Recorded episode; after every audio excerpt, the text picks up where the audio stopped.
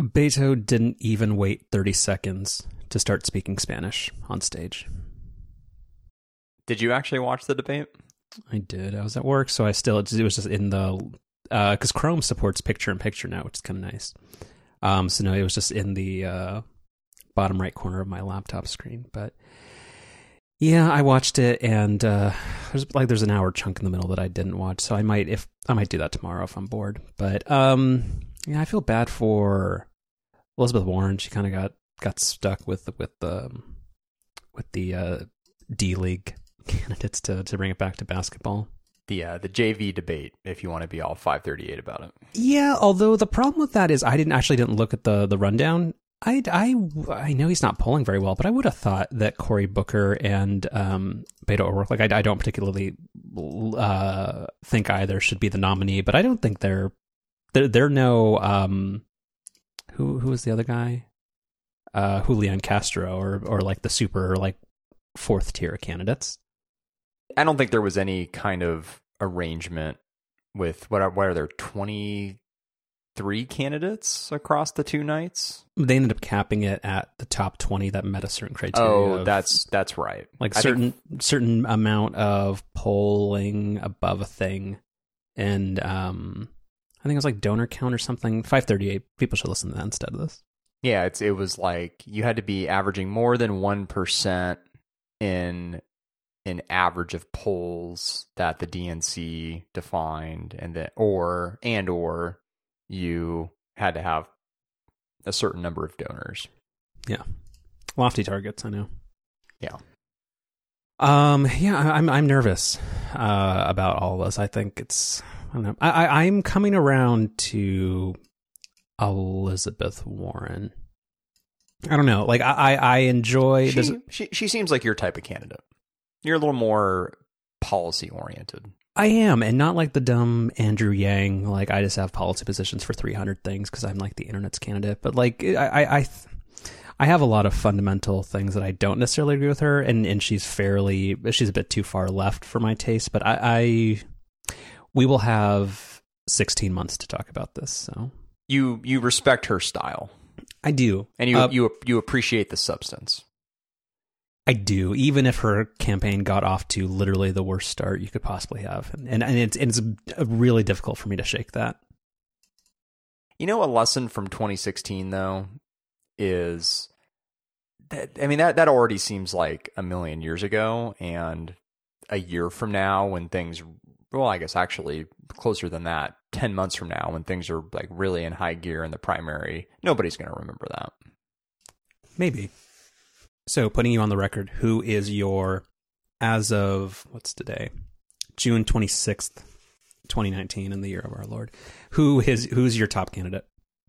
You don't have to be super committed to it, but it's like of the twenty three people, or twenty four if you include Donald Trump. Who knows? Um, who, who's anything can happen. Uh, maybe you like us around policy. Uh, who, who's your who's your who's your pick? So, um, this is a, a callback to today's episode of The Daily, which have you listened to that yet? I think as of this afternoon, you had not. I did, and we will circle back to that. Okay. So I'm going to frame the answer to your question kind of in the context of that episode. Mm-hmm. So I think I fall into the category of believing that Trump is the problem. And so mm. I'm I'm a little more focused on candidates who I think have a more likely chance at defeating him in, in the general election. And right now, I I think the person who's most likely to be able to do that is Biden. Hmm. So that's that's that's where I'm at right now. But I, you know, don't don't hold me to that strictly. Okay. Um I just think there's I think I think a lot of the Democratic field is is too far left on too many things. And I think that's going to become a problem in the general election. Yeah. And that's I think that's a that's probably the number one consequence of having such a large field. Like I I don't have any 538-ish data on this, but it feels like the bigger the primary the further to the left or the right the primary is going to become. And so having 20 plus candidates just feels like the conversation is going to get skewed really far left and that's just a message I don't think that that works well in the general. So there's a lot to talk about with that, and we'll we'll we'll table it for another episode. But I think you're right. We're in the in the, in the early stages in the primary period. Um, there's a lot of people who like it, it's just it's just one upping each other on how progressive you can possibly be because you want the news cycle to kind of revolve around you. And when you have um, a, a, candidate like Bernie Sanders who has oddly like a, a, still a really strong coalition behind him, even if it's um, very much uh, a very particular type of person, um, that kind of forces the conversation to be if you're not somebody with just such insanely wide recognition who was vice president for a very popular president for eight years, like you don't get to coast on being a centrist candidate. You kind of have to lean towards more towards the extremes. And then as the general comes up, people will walk back most of what they said, probably. And we'll have plenty of time to get more into this as we go along, but you combine the fact that there are so many candidates with the new nomination rules this cycle where there are going to be no winner take all primaries in states, there are going to be far fewer super delegates. It's all a recipe for a long, messy process, which I don't think ends up being a good thing when you're trying to defeat a sitting president. Well, luckily we have a recession to look forward to, which may may skew things. okay. So with that, uh, no follow up, no no nonsense, because this, this is an important this is an important day. Number two hundred, Carlos. Episode number two hundred. They said we'd never make it past episode mm-hmm. one. They said that. The yeah. haters and the losers. Mm-hmm. uh huh. Merry Christmas or Happy Easter? I think it was honestly. I think he was talking about 9-11. I shit you not. no, I think I actually think you're right. Yeah. Uh. And I think he literally said Happy September 11th. God damn it. Okay, so that um so it's, it's been a bit of a slow news week and we're uh, as you always say uh ain't nobody got time for old news or whatever you always put in the outline. Yeah. Um, mm-hmm. I'm not very creative. I do kind of always say the same thing.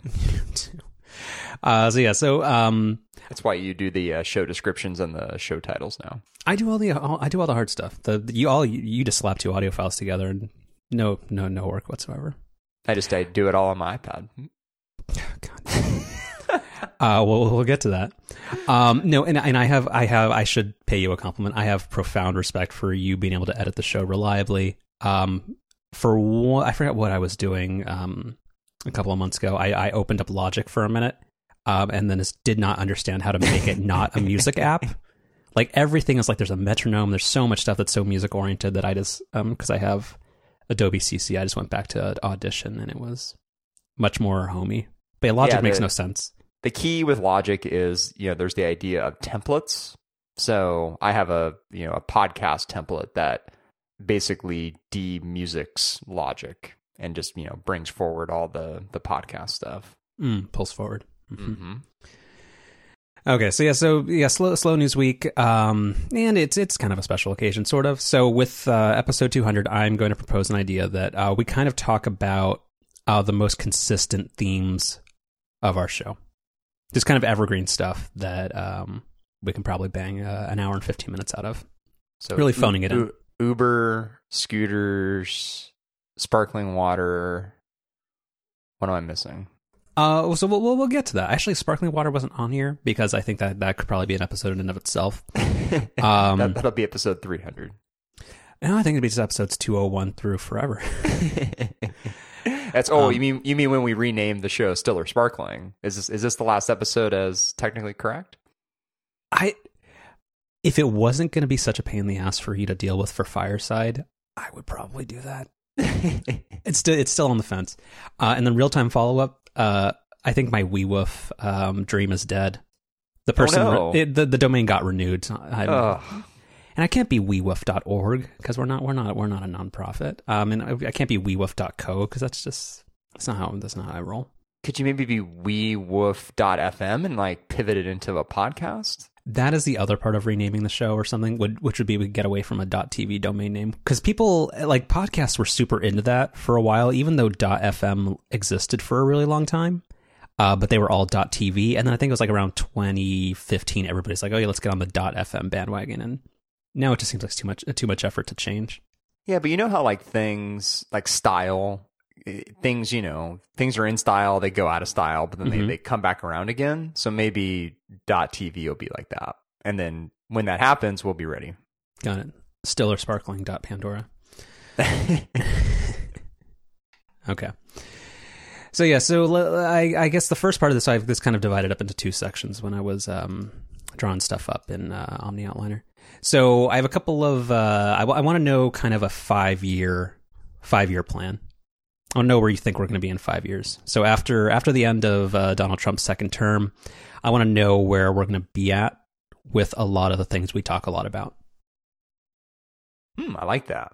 Yeah. Um, do I go first? Do you go first? Oh no! this? Like th- this is mostly an interrogation. I'm uh, like uh, Okay. y- you are going to because um, I think you get to play it safe uh, most of the time. You get to you get to be a good cop on this show. So I I want to I want to put you on the record with a few things. So okay. so first off, where is Tesla in five years, and what does the EV market look like? I I think Tesla's going to get bought out by somebody. Would be my guess. Under good terms or bad? Like, is the is, does the company take a dive? Like, does it just become too costly for them to make an inexpensive car? Is it mismanaged? Like, what what are the circumstances?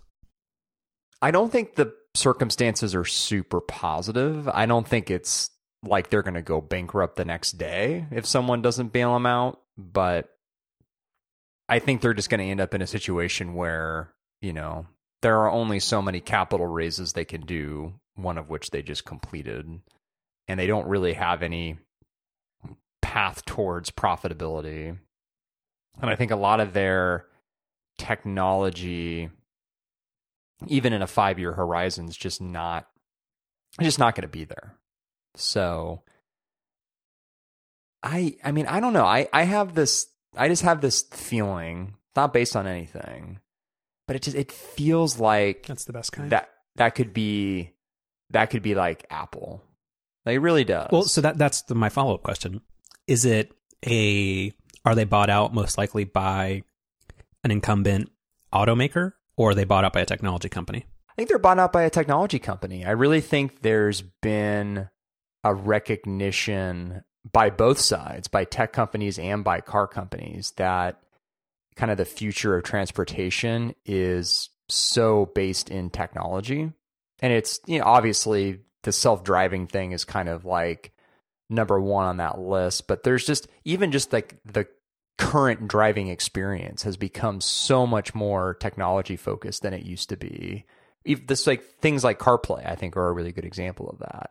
Like when CarPlay was first announced, I totally thought it was going to be one of those Apple initiatives that got announced, was available in like five or six cars, and then kind of just like faded away. But it's like it's become like legitimately like a thing. Like on this this last trip I was on a couple weeks ago, the just like bottom of the barrel, you know, cheap rental car that we had t- had CarPlay and Android Auto built right in. So, um, I think I, I I do think it makes a lot of sense for a technology company that obviously doesn't have the background in actually building cars to come along and, and scoop up Tesla. Okay. And then what do you think the EV market looks like? Do you think it's still probably because I think right now it's three to four percent of cars in the U.S. are electric vehicles. Um, and as we've discussed on the show, most other like everybody who's not who's not Tesla has the issue of like Tesla has the supercharger network, which has its issues, but um, is kind of miles ahead, uh, especially for rapid charging compared to most other companies. So like what what do you think it looks like for everybody else and do you think it ends up being does tesla not because market share is, is weird when it's it's such a small part of the overall broader market but do you think tesla like like do you think audi and everybody else catches up where it's much more competitive No, I don't think so. So, a couple of things here. I mean, I guess I should caveat this by saying that I feel like I've been consistently wrong about EVs. Um, I've I've always been really skeptical that EVs were actually going to be the next thing, kind of post gas vehicle. I just the idea of basically strapping a bunch of laptop like batteries on the bottom of a car never really seemed like the right solution and in a lot of ways still doesn't feel like the right solution but there just isn't another logical alternative out there so i guess with that caveat in mind and how i don't i don't really have a very good sense of of how evs are going to do. I mean i i've said this before on the show. I i think the idea that audi bmw whoever volvo can just like snap their fingers and catch up to Tesla is nonsense. I'm I'm not saying it's impossible, but I think anybody who gets on the stage at some car show or something and says like, "Oh yeah, no, no, we're like we're totally going to be like all in on EV in like 5 years." Like, you know, less talk and more action, please. And I just there I haven't seen anything. Like isn't Audi still having trouble shipping their one EV? Isn't it like one or two years behind schedule and still only shipping in like really low volume? Uh, kind of not really. I mean, they've ha- they've had the A3 e-tron, which is a full electric car, for a very long. Like it's been out for two or three years, but um, yeah, the I forget what. Yeah, I think like just like the actual like Audi e-tron proper, like that's all it is. Um, I think they tried pulling Tesla's like do, doing a similar thing to Tesla's reservation system and yeah, they're still having some trouble fulfilling orders, but Tesla got a free pass on that for like four years. So, yeah. I mean, uh, you, you know this about me, Carlos. I'm all about execution, and um, as opposed to what? As opposed to like whiteboarding. is is that is that one of your like like if you had a like a Twitter bio that says like father, uh, husband, and then not whiteboarder? Like is yeah, I mean, re- like white, like whiteboarding and showing off PowerPoint presentations, like all that stuff is cheap. But actually, then going out and executing on those ideas, that's the hard part. And I think, I mean, you know, I feel like I've been plenty critical of Tesla, and I actually feel like owning a Tesla gives me like even better insight to be critical of of some of the things that they need to work on. For example, putting video games in their cars don't get me started on that. But I do think they deserve a lot of credit for executing the way that they have. I, I, I do think the Model 3 has been a success. The supercharger network, like you said, has its faults, but it is so far above and beyond any other type of charging network here in the US. And they, I think they deserve a lot of credit for that. If it was easy, these other car manufacturers would have already done it. And not only have they not done it, but I, I can't look at any of the manufacturers here in the US and, and see that any of them are anywhere even close. Like, I guess, like GM, maybe with like the Bolt, it would be like maybe the next closest thing to Tesla, but. Well, so this is a prediction show. So let's, I mean, like, so let's, I'll, I'll go on the record as well. Like, I, I think you're mostly wrong. Like, or like, hmm, I do think Tesla will not be a viable going concern in like three years. I think they will have to either merge or get acquired by somebody just because like they just can't get it together, either from mismanagement from the top and just like PR scandals, um, kind of like similar to an Uber style thing, or yeah, they just they just need to merge with somebody else because like there are like I'm I, I there's so, like there seems like there's an easy out for them to merge with like a Volvo or or somebody who um, or be acquired, but like depends on how you want to frame it, where they can leverage their ability and scale to produce vehicles, or maybe say somebody bigger than them. Um, but yeah, I, I don't think Tesla survives on their own just because it's it's just it's too cost intensive for what they need to do, and you see, already see that manifesting itself in them taking um, gigantic reservation down payments on a car that's not like the is it the Model Y? What's the one where it's a Model Three but like twenty percent bigger? Yeah, the Y. Um, like does that where they're taking big reservations just to fund their uh, current operations. That like that's just not great, and like and just the company feels like it's a mature company. Like it's been a, like Tesla's been around for like nine years, right? Yeah, something like that. Like, but it still has weird shit where like the the where uh, Elon Musk will just um say they're closing all their stores and then be like lol jk and just like just try to like walk like they're just such serious swings in their product lineup and business model that's just so strange where i just think long term that that doesn't um doesn't pan out i don't think it's a technology company because i still think that apple and we'll, we'll get to the, wh- where they are um i i just Well, they'll, they'll be they'll be too busy making TV shows. Well, that's what I'm saying. Like, at least, like, as much as I hate the services narrative, and I think the um, Apple TV Plus thing is, is a distraction and a waste of their time because it doesn't speak to their to their core competencies. I, um, I just don't see where, like, Apple Car is just so dumb. Is in this, like, we we talked about it to death when people were acting like that was going to be a thing for all the reasons that it doesn't make sense for Apple to do it. Like, Apple can't be a company that and, I guess we did change topics. They can't be a company that wants to be your bank, that wants to make your TV and make your phone and host everything, and just like it. it that's just a, a bridge too far. So I think I, but I do think so. I think we're in agreement, and I we've talked about it before. God, which was like probably a few years ago at this point, like when these rumors first started. Like the, the point that everybody made, including us, was I mean, what are they going to do? Just like park an Apple car in the middle of Apple stores and then have you go like pick it up somewhere else and then take it in for service somewhere else? Like there, there was a, there's a whole infrastructure that you need to sell and service cars. So I, but I do think that, and I, this is, I mean, I'm not saying that I really think this is going to happen. I, I think it's far less likely than not to happen, but it's it's kind of fun to speculate on.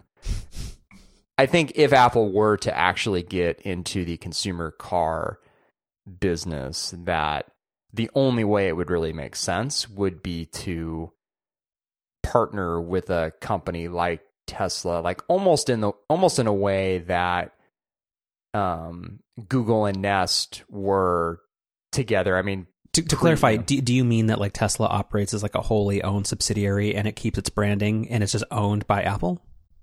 Yeah, kind of like like sort of like Beats, I guess. Hmm. because then I think it it answers a lot of the questions around sales and service. And Tesla's kind of the only manufacturer where that would work because every other manufacturer in the US you'd have to deal with like the whole dealership thing and that I mean that's definitely not something that Apple's going to get involved with. So it it feels like if if Apple really wants to do it, that a partnership with Tesla is is the most likely option. So that that that's kind of that's kind of why I why I think that if they were to if Tesla were to get bought out, that like Apple would at least be in the mix. Yeah, I think that's fair. I like because uh, And it, I mean, talk. I mean, talk about the talk about the ultimate service revenue stream. Like, how the supercharging funds? no, No, no, I, think- mean legitimately. that like, the- what what what is the services revenue for beyond them? I think as we continue to move more towards like cars as a service, like it, it's Volvo, right, that already kind of does that. I think I think car, you know, in in in air quotes ownership is going to become more and more like that. So I- it's I it's going to be a huge so. opportunity for for Apple to have that recurring revenue that Tim Cook loves so much. Yeah, I, I yeah, h- hard disagree. Um, yeah, until the self driving, like, because that's the whole thing where, uh, what was it? Like again, like Musk is saying that, um, oh yeah, you can't. What was the change? You can't buy out your Model Three lease at the end because we need them to put back into our self driving car ride hailing network. Oh, that'll that'll change. What do you mean? it- come three years from now, when these uh, first batch of Model Three leases comes up, they will absolutely allow people to buy them. Oh, absolutely. So, uh, but I guess that's my point, which is I just, and I think uh, when we talked about it, yeah, a few years ago, um, I was the one that was more. I think, yeah, I think, I think I was the one that's probably more bullish on autonomous driving, like level five or whatever it's called, actually being an idea that comes to market. I think that that's going to be really, really difficult. I think they're not going to solve the weather problem uh, that easily. uh, Tesla continues to be really stubborn about not embracing lidar and just trying to do like just shitty um, cruise control hacks using cameras like they're currently doing. Like, because uh, I think a couple episodes we talked about where, yeah, like uh, autopilot and all the stuff that they keep promising is basically just like smart cruise control and lane keeping with a couple of extra niceties. I, I just I don't think the market changes dramatically um, to the point where it's something that's appealing for Apple until self driving becomes a reliable thing. Because I think, like, I, I I don't think the car as a service thing actually ever really comes true. Like I, I think people in cities will eventually not. Oh, it'll be much much easier to not own a car, even if you don't live in a downtown area. If there is a fleet of either like highly available or self driving like ride hailing things, where that can be a service where you can say that Google's Waymo, I want to spend, I want to have a $100 a month subscription plus some type of mileage fee to have access to this fleet of autonomous vehicles, and then I don't need a car. Like I just don't see where Apple gets in that business until it's 100% fully baked, and even then, I just I don't necessarily see it. It's like I, I find the idea um, plausible that they get acquired uh, by some technology company. I just I don't think it's Apple. But if I had to hedge and say, are they acquired by an incumbent automaker or a technology company? It's probably going to be an automaker. I just don't. I don't know how their business fits into an existing automaker. I don't know because well, what's the Gigafactory for? Isn't that well, just like a wait, which which one? There's like four of them now. But like they're not for separate things. Like I, they're either making stuff for like they're like either like um the power was it called Powerwall? Right. Yeah. Like the the thing to bank solar energy, and then also to make uh batteries for the vehicles, right? Right. So I mean, like, so they have the like, not that Tesla has some revolutionary um, lithium ion technology or something, but just the scale that you need to produce vehicles at the rate that um, U.S. consumers buy them is like it's it's pretty large. So I think there is like I, I think there are economies of scale that can be uh, realized by joining companies who have been making uh, uh automobiles at a at a very high scale um, or in large numbers for many decades, and Tesla that uh, for better like kind of is better at the technology part of it, or at least innovates faster, and also has um, much knowledge and a lot of scale in the battery space. It's just hard to imagine Tesla vehicles being available in dealerships across the country. That'd be the part that I'd have a hard time seeing if they get acquired by a traditional car maker. Yeah, but I, I think that might be like a coastal bubble problem. Like I just I just don't see like a Tesla sh- showroom in a mall in Duluth being the thing. Like I, I I think that car lots end up still being a thing, or alternatively, like the idea scales down on the other side where um Ford and the other automakers kind of find a way to decouple themselves from because like a, a lot of automakers don't like the the dealer model anymore, and as stuff has shifted online. Uh, because of service contracts and a whole bunch of other stuff, like it's been hard for them to get away from that model anyway, and they kind of would like the Tesla approach. So I, I think it kind of goes both ways, where they kind of meet in the middle. Yeah, that could be right. Yeah. Um, and then do you think EV adoption goes way, way up, or do you think it's mostly like I, I'm, I'm kind of pessimistic on that. I, I, I am too. I think, I think this is where we'll probably agree a little bit more. I, you, you use the phrase coastal elite bubble. I, I think EVs a thousand percent fall into that category. Yeah. Um, uh, we see a lot of Teslas in the Bay Area. You, you, you see a lot of them. yes. Uh, you see even you know a fair amount of them in California in general, but I, I, I, that's that's where you really have to kind of check yourself a little bit. Um, so no, I I don't think I think EVs will continue to be a, a fairly small part of the market, five even you know ten years down the road. Yeah. Um. Okay. So so piggybacking off that, uh, ride sharing where do you think ride sharing is in five years? Going off of the fact that I think, do we both agree that uh, full autonomous driving is probably further off than we may have thought? Oh, yeah, definitely. So where does that leave um, Lyft, Uber, tax, like the whole uh, v- mobility space for cities? How to how to where do you think that stands? I have no idea from from an economic perspective, just because. And, and to, just again to put into perspective, like the city of New York, um, like they, they have put into thing like a, like a, a wage floor where you have to, I think you to make like uh, eighteen dollars an hour after maintenance costs and stuff like that.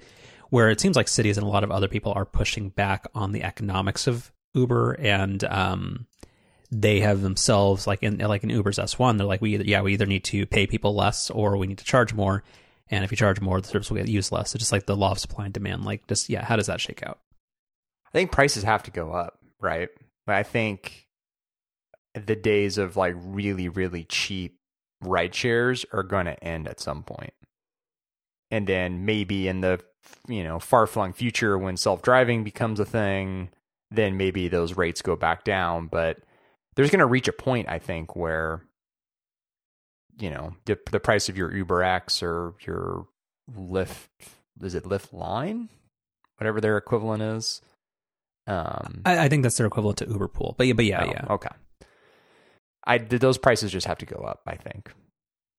So I think that that's probably going to be the big reckoning that Uber and Lyft and the people who regularly use those services are going to face, which is going to be rising prices. Yeah, um, how uh, like in a couple of years, how do you think um the stocks of because like both Uber and Lyft are now entirely public companies, and they do have to eventually. I like pulling an Amazon is probably the wrong term, but they do have to find a way to figure out like the cash flow. It's like that's just how to try to strive for profitability, which seems really daunting. So like how like do you think it ends up being like a blue apron situation, or do you think that somehow the market still thinks that eventually they're going to crack the profitability. So this should also come with a caveat that similar to EVs, I'm almost always wrong about the stock market. um, but I don't think Blue Apron's the right analogy because Blue Apron's issue it was a simple one of just too much competition. I mean, how how many what, what's the fancy phrase that they use? Recipe delivery service. it's e- it's either yeah recipe delivery service or meal kit delivery service. Yeah, there's there's something about recipe delivery service that I just find very pretentious. But well, yeah, because it's like it's like it's Betty Crocker like on the bo- the back of the box where it tells you how to make a pineapple upside down cake. Yeah, uh, that, I'm not a big fan of that. Uh, pineapple but no, upside so, down cake. Oh no, I love pineapple upside down cake. Are you kidding me? Oh, it's mm-hmm. the best. Um, what, what were we talking about? Oh, ride sharing. um, I I think that yeah, Blue Apron just simply too much competition. I don't think that's going to be the the issue for Uber or Lyft. It seems like they're they're fairly entrenched. Um, the the problem there, and I think the pressure on the stock is going to come from just again like sheer economics. I mean, maybe I'm maybe I'm a little old school, Carlos, but I I, I generally think that you should try to become profitable at some point as a company. Well, but Amazon did it.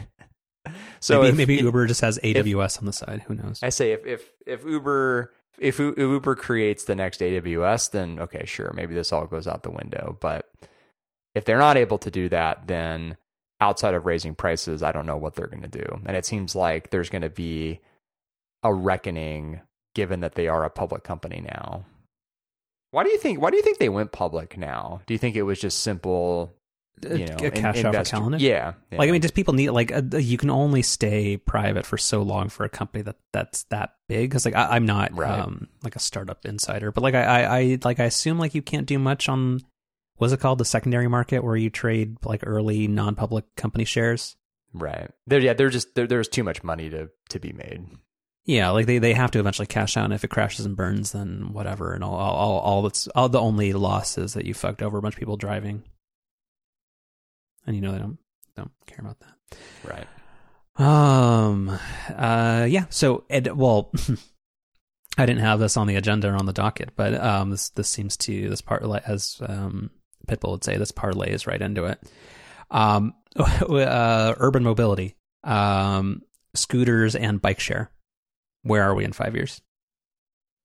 I those those to me feel like a fad. Even think, bike think, share. Hmm. Bike share maybe a little less so. Um, I don't ever really see it becoming maybe much larger than it is today, but I, I, I at least see it sticking around. Whereas the scooter thing, I think we're going to look back on in five years and kind of laugh at and be like, remember when there were these on demand scooter things around? Hmm. I I don't know. I think bike share eventually expands a little bit. Like I, I think eventually if um and this is probably like a Bay Area centric thing, but if cities in the Bay Area can get um get on board with it uh, with like actual like safe urban planning for like safer streets for that uh, mixed use between pedestrians, cyclists, and cars. Um, there will be more of an incentive uh, for people to bike to work or um, use bikes and, and therefore use bike shares, especially. And have you see um, have you seen the rebranding of uh, Ford Go Bike? No. So it is. Uh, so it now it has gone back to Motivate, which is uh, wholly owned by Lyft, um, and it is now called Bay Wheels, which is mm. I, I like it.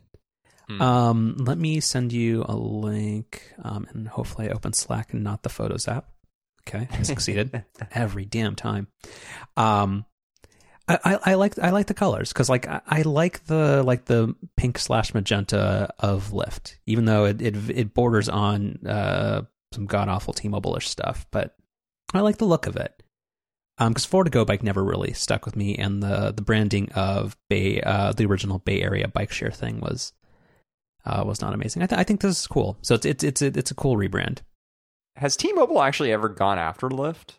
Weren't wasn't T-Mobile like really litigious T- about T-Mobile is don't don't uh, the T-Mobile you, you can Google it Engadget T-Mobile purple. Um, Magenta. yeah, back in 2007. Know your rights. Does T-Mobile really own Magenta? Yeah, fuck off. uh, they tried to trademark that exact shade of magenta, and now I can never go to. I can never watch a Mariners game in Seattle. So that's yeah. And well, luckily I would never go to Las Vegas, but I can't go there either. That's true. Yeah. This is, this is another thing to keep me out of, of Nevada, which is good riddance. Have you, you haven't been to uh, Phone Company Park yet, have you, since the rebranding?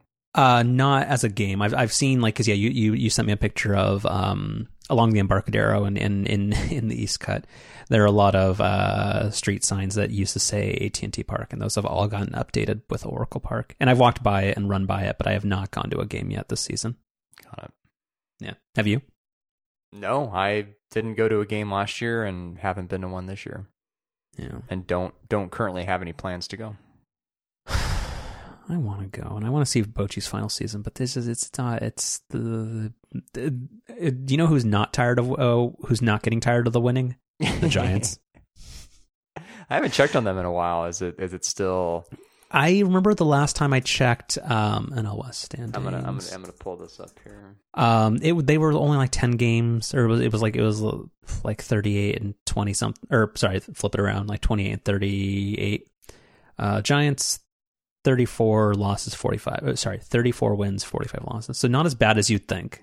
They, well, so they are 19 and a half games back of the first place Dodgers. And if I'm scanning the rest of the records here, they have the third worst record in the National League. And they have the, it looks like, fourth or fifth worst record in all of baseball. So not great. Jeez, the and Royals, they have a the minus. They have a minus ninety three run differential, which is the third worst in baseball. Yeah. So anyway, that's rough. What were we talking about? Uh, Tesla, right? no, you. Oh, you'll, you'll edit this out so for it to make sense. So it's a Bay Wheels. Yeah. So Oh yeah, uh, urban mobility. So I, I, think bike share stays stable and expands a little bit as um, San Francisco and Oakland and in, in, the the East Bay because God, did, did, Lord knows it's not happening in Marin. Uh, but they make safer streets for for mixed use and then cycling and that kind of stuff. But I do think if um, like I'm really intrigued, and I know this is an Uber company, by but by those jump bikes And if Bay Wheels puts more um, electric bikes on on the on the road, like I think that can take off because I think, um, especially in hillier areas, that's where people maybe have some trepidation about taking a bike. Where like I mean, e-bikes are cool. Yeah, so I, th- I think that might actually be something where bike share um, expands. But I think yeah, I, I I I really want to think that scooters are dumb, but I I just from hearing people talk about it and just seeing stuff on Twitter and just like it's just I think some people actually like them and I think they are actually working better in some cities. I think the injuries thing will catch up to people um, and the whole like throwing them in in the in the LA River. Like I think like that's to it'll sort itself out. I I don't necessarily think it's a fad. I think if cities get on board cuz I um because like in Santa Monica, um, they have it where there's actually like like designated parking stations. It's not like a, a, docking place. It's not like that official, but there are places where you're supposed to put them versus them just littering the streets. And no matter how much the city of San Francisco tries to get um, Scoot and Skip to have people put them out of the way, um, which is which definitely not working. Um, I think it, it, can get better. So yeah, I, th- I I don't think that's necessarily a fad. Um, I wish it was, but I don't think it is. But yeah, but as as an urban design nerd and somebody who does like biking, even though I don't do it because I don't live in a place for it, um, yeah, I, am I'm bullish on bike share. Hmm. Yeah, I I am not. well, because you have you, you have your Model Three driving you everywhere on its own. That's true. Um. Okay. So this is the this Mm, yeah, okay, let's do this one. Uh, privacy. Uh, privacy is, is how it's pronounced, I think. Mm. Did you listen to this week's upgrade? Uh-huh. Uh When Myke said router, that was that was, that was fun. but then but then said router in the same sentence. he's just, he's like, I don't want the tweets. He, he, yeah. he called himself out though. Yeah. I don't even know if British people would actually pronounce it that way. That that sounds like a bit uh, bridge too far. R- Rooter. Mm-hmm. Mm. hmm Um. Yeah. So do you? Uh. This this is like multifold. Do do people will people in five years care about privacy? Um. Should they? And this involves both um, the government and private companies. People should 100% always care about privacy. Privacy from what? They or private privacy of what data and from whom? I think financial data is important. Um, health is extremely important, and I think yeah, from from the government, from your employer, from and from who, whoever else you don't want that information to have. Like your information, you should always be in control of. Why? Like you should always be able to dictate where it goes. Why?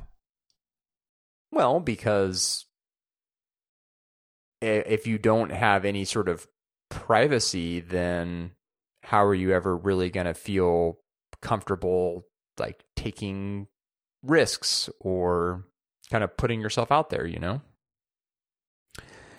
So I agree. Um, and the reason I bring this up is that this has been kind of, uh, I, I, think it's boiling over this year, but I don't know how sustained it is. Um, but post Cambridge Analytica and, and after, like, there, there's been, and I probably would not have predicted that it actually would, like, hold. But, right. like, the, the, the anti Facebook backlash is pretty self sustaining, which I'm, which I'm actually fairly happy about. Um, but this goes, and, and this kind of goes back to the whole um, dem- Democratic primary thing, where many, um, like Elizabeth Warren and, and, many others, are talking about like privacy bill of rights and um, uh, like proposals for uh, big tech companies to require them to explain how much money they make off of you and and data retention and all this kind of stuff. Where uh, I'm I'm surprised at how the privacy narrative is actually held on um, as much as it has. But I I come across so many people that don't care who uh, uh, kind of understand that there is kind of this pervasive and passive um, data collection machines that are Google, Facebook, Amazon, and, and all these. And I don't even mean the people that think like that their um, echoes are listening to them, but just like they understand the general concept. They might not like it, but that the internet and big tech companies are basically these just gigantic data collection mechanisms. And not that they're feeding it to the government or something, but that just that that is meant to feed a marketing machine and they just understand that in exchange for free services which you generally cannot actually pay for even if you wanted to that that's just kind of how life is and I, I understand your perspective where you're saying that like you should definitely have a reasonable expectation that your health records and your um, your purchases and your finances are relatively private. But I, I I I think people are aging out of that opinion and that that is like that's just more like that most people don't care. Um, and that there's going to be like just the, congress does not understand technology and no matter how many young people we elect congress well, I mean eventually we would but it but it's not going to happen for a very long time. There's not going to be enough people with the um with the will to actually make changes for it. So i'm I'm just very interested to know that as technology becomes an even bigger part of our lives and that ev- as literally everything moves online, kind of where does the privacy debate stand and do most people just not care? A year ago, I would have agreed with the idea that most people aren't going to care and we're going to probably just continue to slip into the type of society where privacy becomes more and more irrelevant. But I actually do think what's happened since like post 2016 is going to have long term effects and it isn't just going to go away.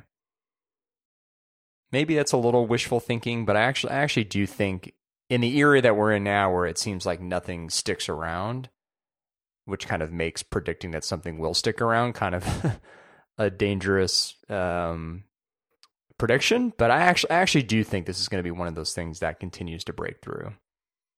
Do you remember about a um, about a month ago there was like a mini controversy uh, where uh, somebody from I think BuzzFeed News found a page on Google's like privacy dashboard that showed you um, just it was like generically called like transactions and it just happened to be that if you were a Gmail user, like Google has actually been looking at every receipt and scraping every purchase you've ever made and collating that into a, like a little database for themselves. Mm-hmm.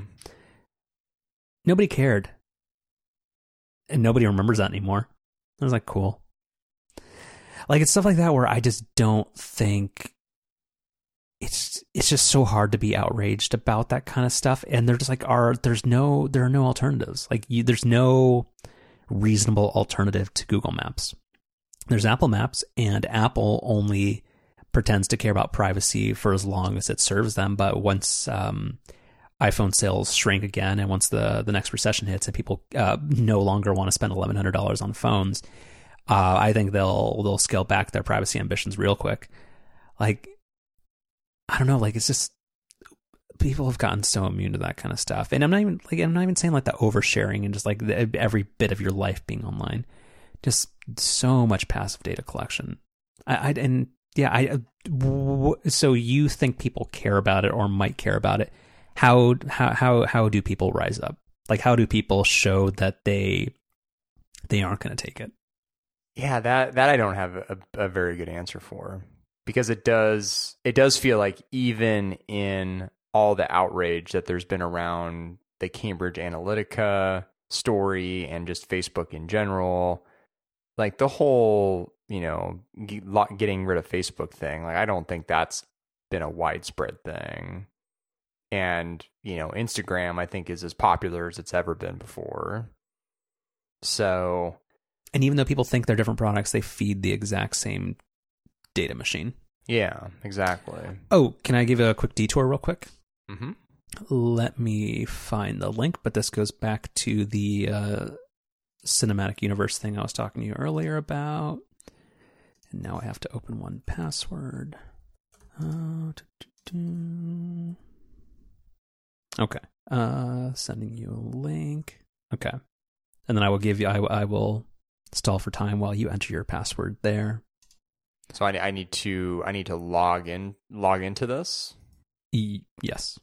Okay, so I. I mean, I, I hope it's not public. but- um, okay, so I'm clicking on the thing, clicking on the other thing, clicking log in. So I have to enter my I guess I enter my Twitter handle, as the kids say, Mm-hmm. Mm-hmm. and then I log in. Okay. All right. And, so if, now and, if, and if people want to do this at home, you can go to twitter.com, uh, log in, uh, click on your little avatar dude, go to settings, and then click on your Twitter data. So if you can scroll down a little bit, well, actually, I want to know how old does, because it's fun that uh, Twitter thinks it knows um, knows your gender and knows it thinks it knows how old you are. So w- what are you? so where, where do I find this? Uh, are you on a page that says your Twitter data? I'm on a page that has settings, general, your Twitter data, and download your Twitter data. So click on your Twitter data. I can't do that. I can click on the links below it account, account history, apps, devices, and information. Um, I can send you a screenshot of the page please, that I'm on. please do. Okay. So, um, You can you can tighten this up in post, but I'm sure it's. oh fine. yeah, no, we'll, we'll, this is, we're basically probably on like the 10th minute of the episode. Yeah. These, are these are these are all gems. Every 200 episodes, or every Mhm. every every single one. Yeah. Um, So Slack is working on sending you the file, which for some reason Slack decides to take a long time uploading screenshots occasionally. uh, there you, go. Oh, because you're on new Twitter. You're on new Mm. new web Twitter. Okay, so I'm still I- on the I old am. one. I am hip like that. Uh, so what happens if you click interests and ads data? Let's see. Inferred interests from Twitter. Oh. You know what my number one well, I guess this is alphabetical. There we go. Yeah, that's what I'm looking for. Okay. But it, it's alphabetical, so it'd be funny if this was in uh, some kind of like ranked order. But the the top one here is hashtag Amazon HQ two. Of course. Um, because you you and AOC were all we're all about it and we're all against it. So I, I'll just sc- scroll through your list. I, I have 250 in here. I I don't know how many it shows for you. I don't see a I don't see a count anywhere. It seems like a long list though. Yeah. Um. So Twitter, based off of your like, this is the part where I guess I think most people just don't understand how much analytic data is um is collected and aggregated from every tweet that you like, every tweet that you look at, stuff that you scroll past. Like even if you don't interact with a tweet, like it knows that if you're using a first party client, um, it knows that you actually looked at it, um, or if you skim past it to a point where there's no way you could have read it. Um, and it collects all that kind of stuff to send you more targeted ads. Um, so some of the highlights in here, again, they're not, um, so yeah, I sent you a little thing where under the M's, I have, uh, marriage. I do, I do not know about that one. Uh, Marvel Universe, McDonald's McFlurry, Mercedes Benz, Michael Barbaro, Microsoft Windows, and Mitch McConnell. So those are really uh, weird and upsetting things. But um, this is just another thing where if you dig, uh, because like tech companies have this weird thing where they kind of try to be semi-transparent about uh, you, what data they collect, but they always do it in a weird way where you never actually want to look at it, and it never actually really puts together the pieces of what they're doing with it. Uh, but I found this page super, super funny. Um, and also a lot of these are weird. Uh, yeah, I have, uh, I have under the S's Salesforce, Dreamforce, uh, sexual misconduct in the U.S. I think everybody probably has that because of uh, hashtag Me Too, SpongeBob SquarePants, Steve Kerr, and Super Mario. You know the other cra- crazy thing I'm discovering here too is I apparently created my Twitter account on December 3rd, 2007. And the reason that's so weird is because I don't really think I started using Twitter regularly until I don't know, a few years ago. I don't think that's true. Like you know, Twitter's been like I, I think maybe you might have registered for an account, or I might have forced you to register for an account. Um, but yeah, you know, you've been using Twitter forever. I don't really think so though. Not not like in the way that I use it today. Hmm. Like today, it's basically my number one used app through the day, and Oh, it, dear. it, it it hasn't it hasn't been like that for more than maybe the last like three four years at most. I think time might be just condensing for you. I don't know. Yeah, maybe. Yeah, I mean, you, you you know yourself better, but like, I, I mean, yeah, I don't- hmm, maybe. Yeah, March twentieth, two thousand seven, at two seventeen a.m. Sounds right. Haven't been able to sleep for twelve years. Uh, apparently, I have a BlackBerry registered to this, which uh, do not have that device anymore. Bro. Um, so anyway, that's a fun thing. But you can go to uh, I think it's google.com slash privacy. Um, and you can kind of just kind of see everything that people are collecting on you. And it's, just, and it's just weird. And I don't think people actually care. And I think it's going to continue to be that way where people will exchange minor conveniences. Like, I mean, you know, you, this is unrelated to the privacy discussion, but like the, the best feature that exists, actually the two best features that exist because of people don't care about their privacy and also massive data collection are both in Google Maps. The first being just like super, super, super hyper accurate traffic data. Um, and then also, do you ever search on Google Maps and click on a place and then you scroll down to the how busy is it? um, I mean, I I noticed that. I don't know if I've ever really like actively used it.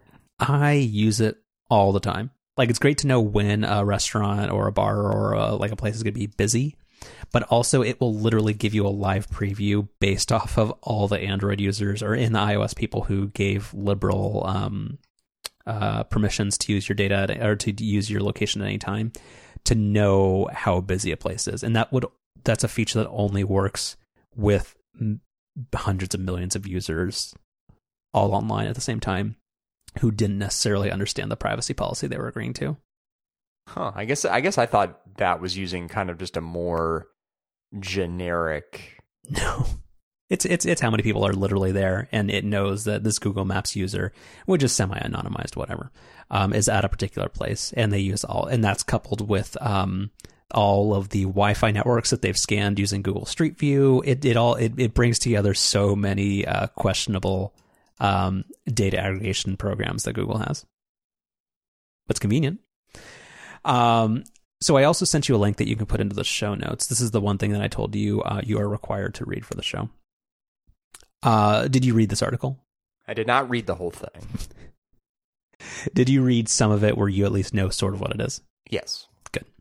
So this is from the Intercept, and I think, well, probably, I think there probably a fair amount of this is embellished. But um, the title of the article is "I'm a journalist, but I didn't fully realize the terrible power of U.S. border officials until they violated my rights and privacy." Wordy title, but uh, it's it's actually a very interesting and illuminating article. And this this kind of brought me, um, like because uh, the the last time I was out of the country, um, when I came back, because I did I had pre check, but I did not have global entry at the time and that's another government program that if, if you're worried about your your privacy, maybe people should consider. Um, that I was I was pulled in for secondary screening because uh, stuff like this happens a lot because um, I have a fairly common name.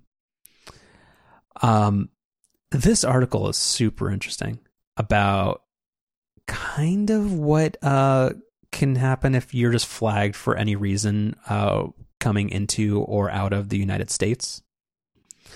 Um, so did you read the parts where basically he was kind of compelled to give over his um, laptop and iPhone passwords? No, I didn't. I did not get there. So that's the that's the trickiest part, and I want to know, and I and I, I want to know what you would actually do, not just what we think we would do. I know, like I know, we would all say that. Oh no, I would not. I would I would ask for a lawyer, and I would do all this kind of stuff. But basically, um, this is a reporter who had just returned from Mexico. He was flying into the Austin uh, airport and yeah, was was pulled. Um, oh, when getting back, I think it wasn't called customs when you're getting back in the United States. Yes, and um, uh, the the border official did not in, did not like his answer for where where he was, and therefore was put into secondary screening. And then they went through his luggage and all that kind of stuff, and then uh, asked and compelled him to give the passwords to his iPhone and laptop, and then kind of just went through all of his information and um, the reason I bring this up is like I travel with multiple devices. Like I, I usually travel with um, an iPhone, an iPad, and a MacBook Pro, which has basically my entire life on it. Um, what what would you do if if um that happened to you? And you were just for some reason just you, you were on vacation, you just came back from Europe or something, and and you were uh, flagged or had a secondary screening, you were basically like, oh yeah, let's let's look at your phone. What would you do?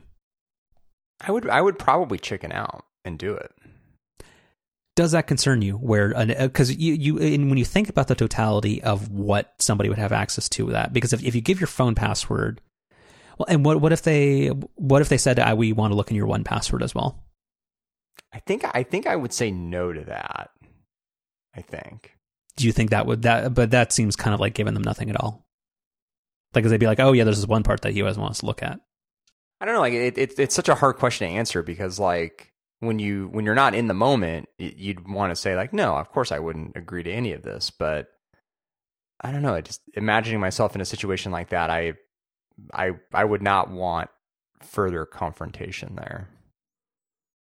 Yeah, like this this is the reason I bring this up is that like there's a whole lot of stuff where the government also kind of does a lot of weird stuff to U.S. citizens, and and like for the person in the article, this is not like some international journalist or somebody who's like just temporarily on a visa or something. Like this is like a, a full U.S. citizen who is is being subjected to this. Where yeah, I, I I don't know what I would do because like like my phone has a a decade worth of photographs. I don't think there's anything in there, but I don't know. Uh, the a decade worth of text message history, my email, every bit of financial data that I have, like it has everything. And you would like to think that you would say, no, I, I feel that to be an unreasonable search and I do not consent to that. But what are, what are you going to do? Like, you're going to be potentially indefinitely detained and incur the costs of a lawyer when um, there are questionable court cases as to whether or not the government actually has the right to compel you to give your password. And I just find that to be super, um, super, super weird and, mm-hmm. and, and, and, and concerning. And the fact that that could happen to any U.S. citizen traveling for any particular reason, just because you catch somebody who's not on a great day. And even though, yeah, my, I have global entry and I now have given away my fingerprints and been background checked, but like, I mean, still, I have a common name. There's no reason why somebody uh, could not um, stop me again. Again, again, that last time for secondary screening, it was like an eight minute thing, and it was like, oh yeah, where, where do you live and where are you born? And then it was okay, bye. But that's like, I don't know. And same thing like when people are applying for U.S. visas now from a different country, you have to give your social media uh, handles uh, to have that searched as well. Like there's so much stuff where as more and more of our lives move online, and I think for the next five years that's just going to continue to increase. Of course, like where I I have no idea where that actually goes, um, and that's why I think people's attitudes towards privacy are actually fairly interesting to examine because I I don't know where that goes. And if you've done, and if people want to at home want to do some fun reading, uh, look up the um, Chinese social credit system. If you've read anything about that, it's terrifying as shit. But like, uh, oh, yeah, it's it's nightmare fuel. And I and I honestly don't think it's that far away from coming here too. Hmm. Happy times. And then the last bit about this: uh, Do you have many concerns about um, data breaches? Because you're because you said you want to protect your financial data, but every, Equifax has already given that to everybody on the dark web. So I do I do worry about that a lot. Yeah, and I'm pretty religious about you know doing things like regularly checking my credit reports, setting up alerts, all that kind of stuff. Yeah, two two pro tips for people. One, annualcreditreport.com is the one place you can uh, each year get um, free, detailed government mandated. Um, government mandated uh, credit reports uh, from all the major credit bureaus, and also um, credit freezes are free with every uh, credit bureau, and that is one OmniFocus item that was overdue for a very long time that I finally um, late last year got off my butt and did, and I, and I feel better about that. Mm-hmm. Yeah, have you? You don't have to answer um, that. No, not going to answer that. okay. Uh, people can infer what they want from that. Okay. All right. Two, two. We we have two last topics. Um, Apple and the smart home. Or sorry, Apple, and the second one is smart home. Which do you want first? Let's do Apple. Okay. Is Tim Cook the CEO of Apple in five years? Yes. No does the Apple services narrative play out the way people want it to? or sorry, where, uh, how Apple wants it to. Yes. Uh, yes, asterisk. I think Apple TV Plus is a colossal failure. Um, but I do think Apple, um, as long as they don't fuck it up and don't price Apple Arcade at some ridiculous like thirty dollars a month thing, I actually think, especially with parents with kids who don't want to get stuck in like the free to play and then just buy a ton of gems and stuff. Um, I think Apple Arcade will actually be, um, or is it Apple Arcade or iTunes Arcade? Apple Arcade. Um, I think that actually has some legs to it. Yeah, I, I, I totally agree. I, I think Apple Arcade's actually going to be a pretty big deal. And I, I, I'm with you. I think Apple TV Plus is going to be like, it's going to be a colossal failure. I think it's it's such an expensive distraction for a company that does not need to be dealing. Again, we talk every six episodes. I go for an hour about why it's a stupid idea. So people can go listen to that again, but it's really silly. Like them, like Apple loves being the middleman. Great, they can. They already knocked off the idea of Amazon channels. Like, just skim your money off that, people. You don't need to make your own content. The space race show looks cool, but Amazon would have made it if you didn't. Whatever. Um, see, I think it kind of does, but I do, yeah. So I, I do think they continue to to siphon more money out of people. I um, uh, related to this, do you think Apple? What is the criteria for Apple Card being successful, and then is it successful? Uh, not applicable, and no. Meaning you don't think many people sign up for it, or you think people sign up for it, it's a novelty, and then they don't care? I don't think many people are going to sign up for it. Do you think it's like is it a T word thing where like I just hear a lot of people actually acting like they're they're interested in it? Oh, that's that's definitely a T word thing for sure. Even more so than Tesla vanity plates. Got it. Okay. um, yeah, I, I, I don't know. I, like I, I, uh, in five years, is the fr- uh, free amount of iCloud space still five gigs? They're actually going to reduce it to two. oh, serious answer. I think it might be. Yeah. the, the, the the the long pregnant pause explains the fact that you, people think such little of Apple and how cheap they are. Oh man, I you know I I actually do. Um, it's like thinking about this most recent services event. I actually do really think we're gonna look back at that event and be like, yeah, you know, Apple Arcade. That's that's actually done pretty well and was a good idea and the, like the rest of it is gonna we're gonna look back on and be like, man, remember when Apple tried to do a credit card and geez, remember when they came out with a credit card with Goldman Sachs, and then they had all these uh, TV shows that they wanted to do. Like, remember all that stuff? Yeah, I I I keep waffle, uh, waffling back and forth on Apple Card because I think it's silly and like had they actually done it properly, like if Apple's like we're disrupting the the financial services industry, we want to be super friendly. We're like we're gonna we're gonna be the Elizabeth Warren of credit cards. Like this has the Elizabeth Warren seal of approval. Like Bailey Warren like wants to use this to to shop at Petco. Like that would have been something different. But then being like, oh yeah, we have the lowest uh, interest rates in in in the industry. And then I love to like Gruber like points out it's like thirteen point nine percent. That's still like loan shark territory. Like it, it it's it's an interesting concept, but I just think that it doesn't actually make sense. Like uh, how, and I know it is easier said than done, but like if, if Chase just got off their ass and made a good iOS app, like that would solve it. Like you, you can be more customer friendly if you just make an app that doesn't suck, because that's that's most of it. Which is Apple is using software to try to sort of make this better. But Apple's thing is basically they're trying to kind of be like what Mint.com is, sort like sort of um, and to have like a slightly lower interest credit card. Like I just still think it's, I think it's super silly and like, and this might be another thing where people just don't realize like the privacy implications. And I'm not saying that with Apple, but like where people don't think things through.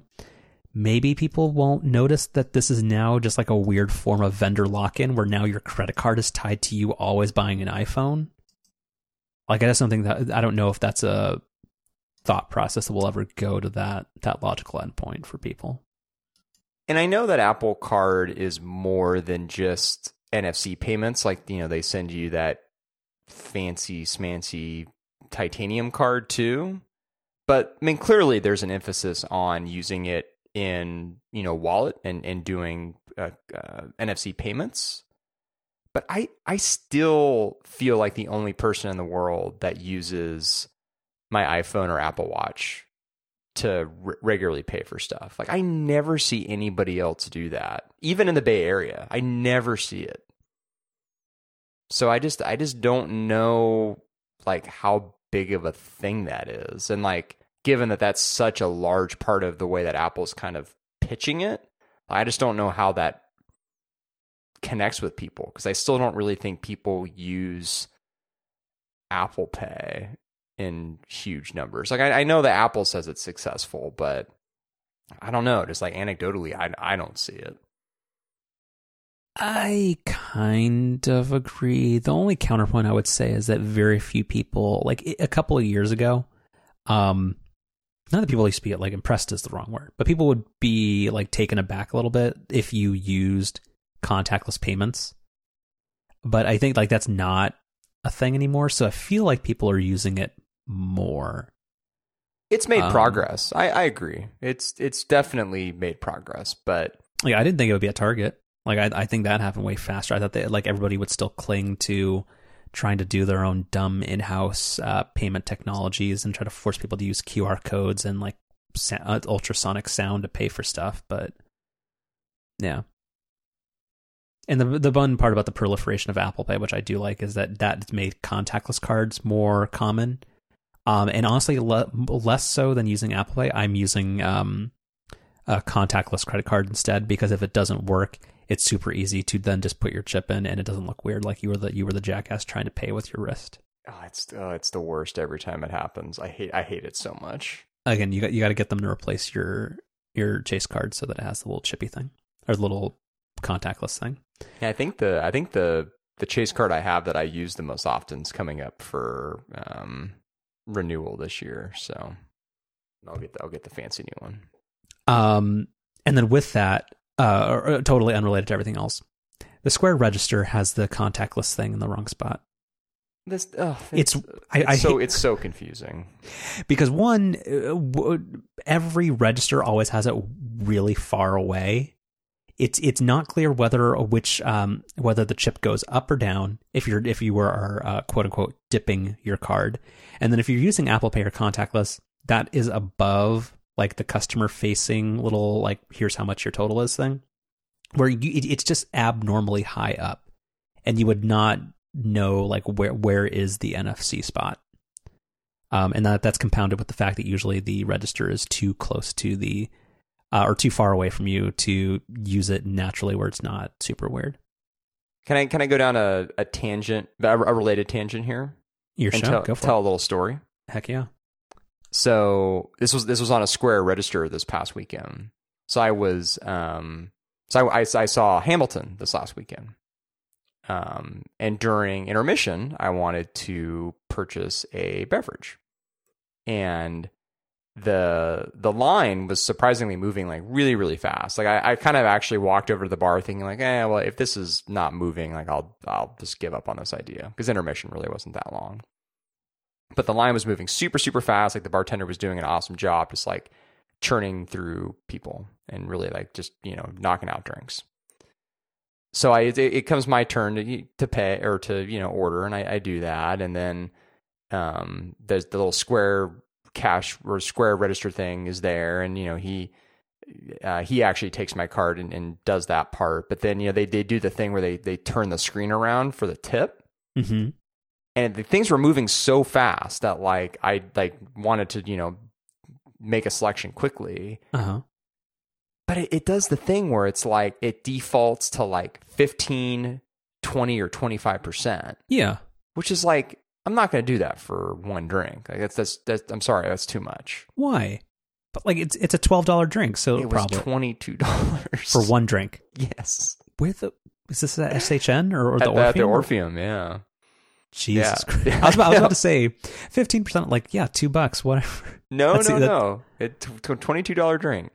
Oh, well, sorry if, you, if you're seeing this is your second time seeing Hamilton. I think if if you if you can afford to watch it twice, then hell yeah, you can you can you can tip this dude five bucks. It, it was my third. Get out of here. You know what? No, taking your dog. You don't this. Uh, well, on average, we have we have seen this show one and a half times each. Part part of the reason I I like, want to tell the stories is it's kind of therapeutic because what what ended up happening was I in my panic of, of trying to like complete the transaction quickly. I'm sure there was a like a custom tip button somewhere, but I just didn't see it, and so I panicked and pressed no tip. You I'm a monster. I know. So then, well, then it gets worse though. I immediately like know what I did, and I'm like, shit. I like I like I I, I want to tip this guy. Like I actually I was like very impressed at how quickly things were moving, Mhm. uh, which makes me you think gave I cash just, at least, right? So this is the worst part. So I'm Oh, like, okay, God. I'll, I'll pull out my wallet. pull out my wallet. Only cash I have is two twenties. There you go. That's your penance. You, I you tip I- nothing. I I didn't tip anything. I feel so I feel so bad about it. I still this was like five days ago, and it's still it's still bothering me because I'm a I'm a good tipper, Carl. So I'm like John Gruber that way. I I tip well, but I I panicked. Uh, you're a good tipper and you're never on time. Um, jeez, so many. I should have just tipped the fifteen percent. I mean, it it, Yeah. oh, it would have been so much easier. I thought the way the story was going to end was you accidentally tapped 25 and then you felt like you felt bummed. No, I would I'd been fine with that. this is super. Hmm, It's so bad. This is so okay. That's a, that's a pretty good story. One, how many times do you have to see Hamilton? Is this because you wanted to see it again, or there were other people that you're like, oh no, I must introduce you to this cultural phenomenon? So the, I mean, each time has a story. So the first time was like Just the- like Aaron Burr's life. exactly. Um, the the first time, you know, it it had just come to San Francisco. Like it was like the first time it was touring outside of Broadway. So you know, um, some friends got tickets and and we went and it was awesome. And then the second time was a very special occasion personally. And then this third time uh, was kind of like what you described, which is it, it was some uh, family that had not seen it before who really wanted to see it. Um, and it's, you know, not an original take here, but it is absolutely incredible. So I, I jumped at the chance to see it again. Can I ask um, how much it costs uh, these days? I think it, it's it's less expensive this go around. Um, we Can, can, can I can I guess a price and you can tell me higher or lower? sure. Uh, one seventy five. I think you can get tickets for less than that. Well, less. Than How much that. were yours? Ours were right around that. I think with with fees and everything, I think they ended up being like around two hundred a ticket. But we were sitting we were sitting pretty low. We had we actually had really really good seats. But it's a, it's a, it's a type of show where I mean where you sit I mean really doesn't matter. Like visually there's I mean there's there's some neat stuff going on, but that it's know, it's about the music. Have you have you you haven't seen it? God no. Like I like it and I've listened to the thing, but just I I can't spend that kind of money on a single experience. Hmm. I, I I am cheap about a lot of things, most things actually, but I just I can't do it. See, I, I had the experience too, though, of I had not heard a single second of any of the music before the first time I saw it. Some somehow I had avoided it, not even like purposefully. I just got lucky that way, I guess. Mm-hmm. I, I don't know, man. It ugh, Hamilton is just uh it's so good. Well, now you know what you have to do next time, next bar or dinner you go out to. You have to for your penance, you have to over tip that person just because karma. You need to fix this, I've one thousand percent been thinking about that, and will probably do so. or on my behalf, you can email the Philz people and ask them for the love of God, please put tipping in your app, so I don't feel like a, a, a horrible person because I always use mobile ordering. Tip tipping in food, please. Uh, no, people. You can just refer people to the to the washing machine for my avocado toast. Don't get Philz avocado toast. Their avocado toast is pretty good though. It's fine, but yeah, And it's actually like surprisingly reasonably priced. it's only like six bucks, right? Yeah, something like that. Yeah. What were we talking about? Apple Card. Mm-hmm. It's a long time ago. Um, uh, so that was that's that. I I have to give you credit. That is the best story that you've told. I feel so bad about it. it. Like it haunted me the rest of that night. did it did it, it detract from your enjoyment of the second half of the show? Partially, like for the first few minutes, I was still thinking about it because I, you know, I just got back to my seat sort of like right when the second half started, and I'm like, God damn it! I pressed no tip. I assume you told the story immediately when you got back to your seat. Uh, what, t- three different times, I think. I'm sure you did. Mm-hmm. That's So why I'm still he- telling it. Uh, he he gets screwed. Yet you get a story. You get mileage out of. uh, so that's, that's, that's twice as bad. Okay. Um, and I so uh, but actually going off uh, fall, um, I found a plot hole in your story. So then that was a first gen Square Register because they they turned the thing around. Like the whole point of the the new fancy looks like an iPad Pro Square Register is that you have the the customer facing um screen where you don't they don't Well, I, I. I'm actually I'm second guessing this now. That's some revisionist history, like Aaron Burr. You know what? Oh, it, it was such a scar. You know, like with like scarring experiences, sometimes you kind of block out certain parts of it. Actually, no, it was a second gen register because the screen was facing towards me, and I, as you would say, I, I dipped my card into the machine, and then Mhm. and then and then panicked when the when the tip screen came up. Uh so bad. Yeah, this is, this is upsetting. I didn't know you were a bad person, but geez. I I always I always overtip.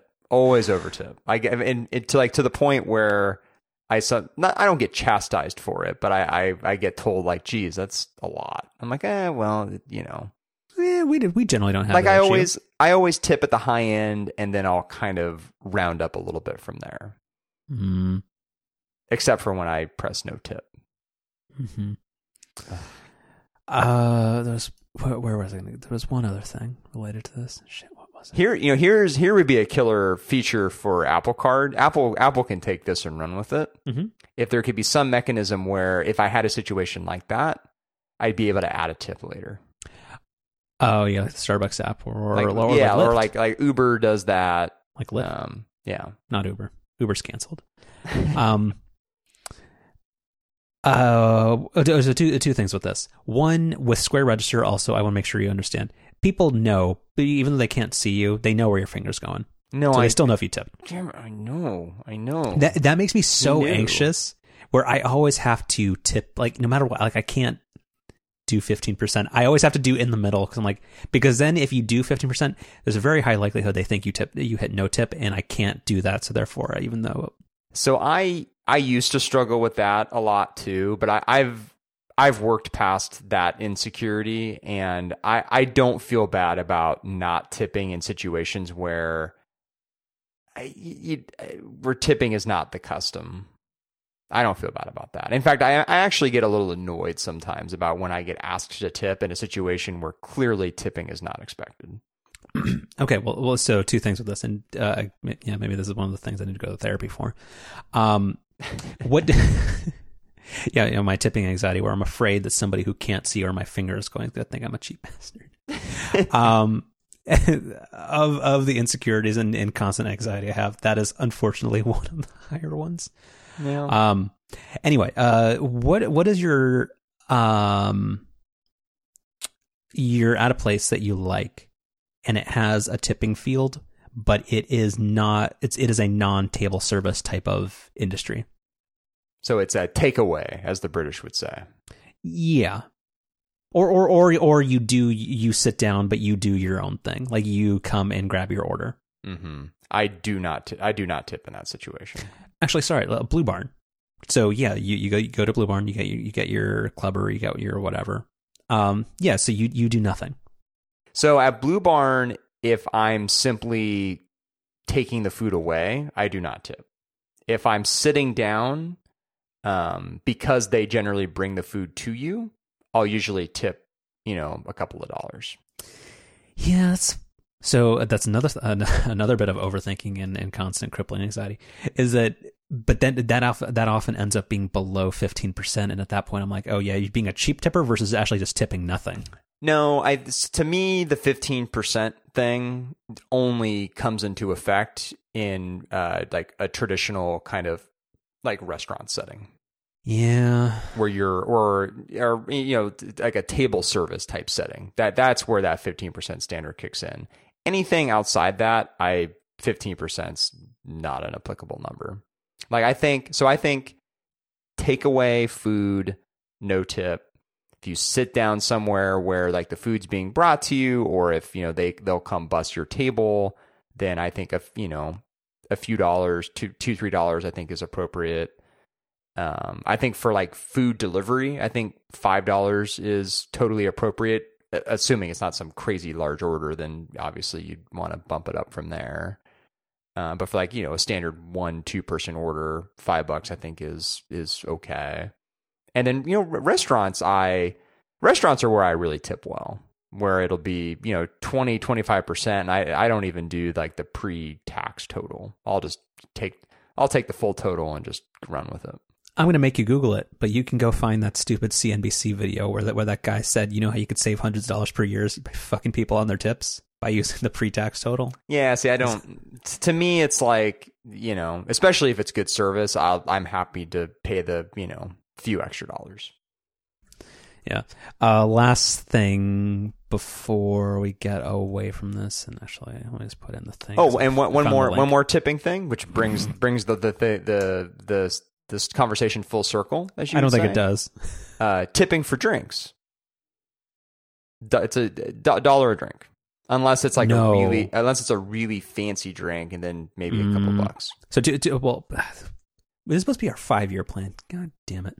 Um, we, it, somehow, I think the young people call this being back on their bullshit, where you just get back to the same dumb stuff you always do.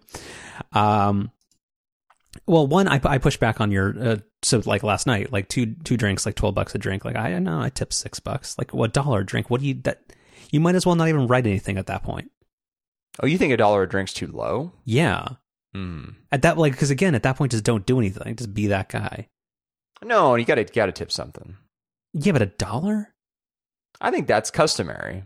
Again, unless it's like a really fancy cocktail, then you know, maybe it's a couple bucks. Like I mean, like a twelve dollar cocktail at a, just at a bar. It's not like some super ritzy thing, but um, hmm. yeah, that, that'd usually be usually be a dollar, maybe two. Like a beer, though, beer or some kind of quick drink like that, that's definitely a dollar. Hmm. And then what about uh, non-mobile app takeaway coffee? Like you see, you you walked in, you waited in line a little bit, and somebody made your coffee, but it's just grab and go. I don't I don't ever tip there. Hmm. Interesting.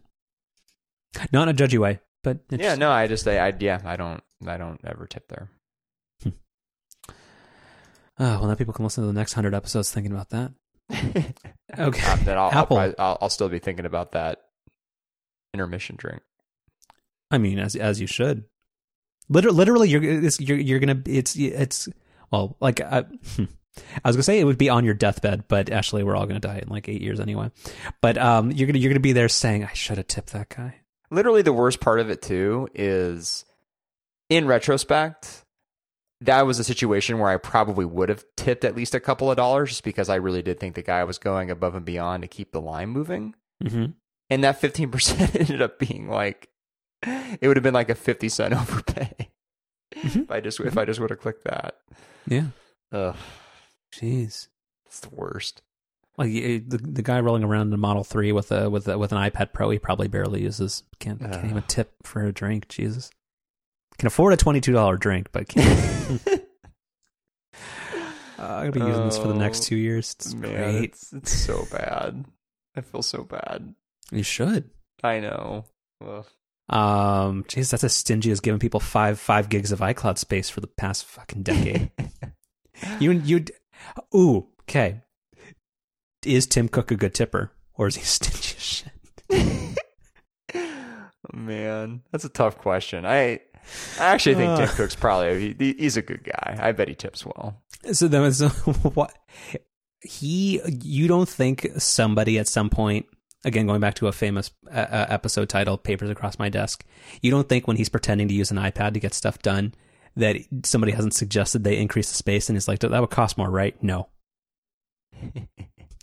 that decision has come. That is, somebody has talked to him about that. I don't think who's in charge of services. Is it Phil? Mostly, sorta. Things have shuffled around a couple of times. I There's no way they have a. VP of services, or does that fall under Eddy Cue, who's like VP of internet stuff? No, that actually, yeah, it might Apple be Cue. SVPs. Because Phil is like marketing an app store. no Eddy Cue, senior vice president, internet software and services. Yeah, there you go. Yeah. Um. Oh yeah, I forgot. Yeah, Angela Ahrendts is gone.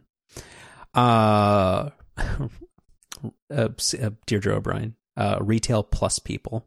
Do you like when companies call their uh, HR department people departments? No. Hate it. Yeah.